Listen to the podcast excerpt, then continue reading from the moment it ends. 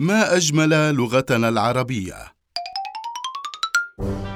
في المفردات الضرة أو الدرة. قد لا يبدو الفرق شاسعا في المعنى ولكن هذا غير صحيح. فالصحيح أن الفرق في الحرف الأول بين الدال والضاد إنما في المعنى فالفوارق كبيرة جدا. الدرة الجمع درات ودر ودرر.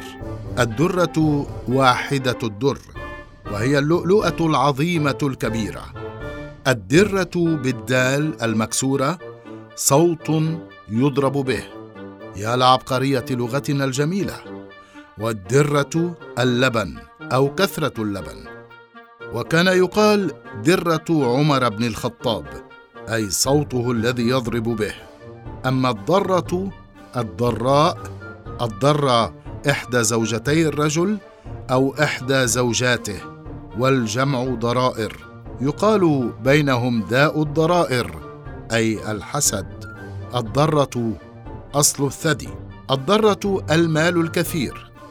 اذا لك أن تختاري سيدتي العزيزة بين أن تكوني ضرة أي مالا كثيرا أو تكوني ضرة إحدى زوجات الرجل مع داء الحسد أو أن تكوني درة ثمينة بكافة الأحوال.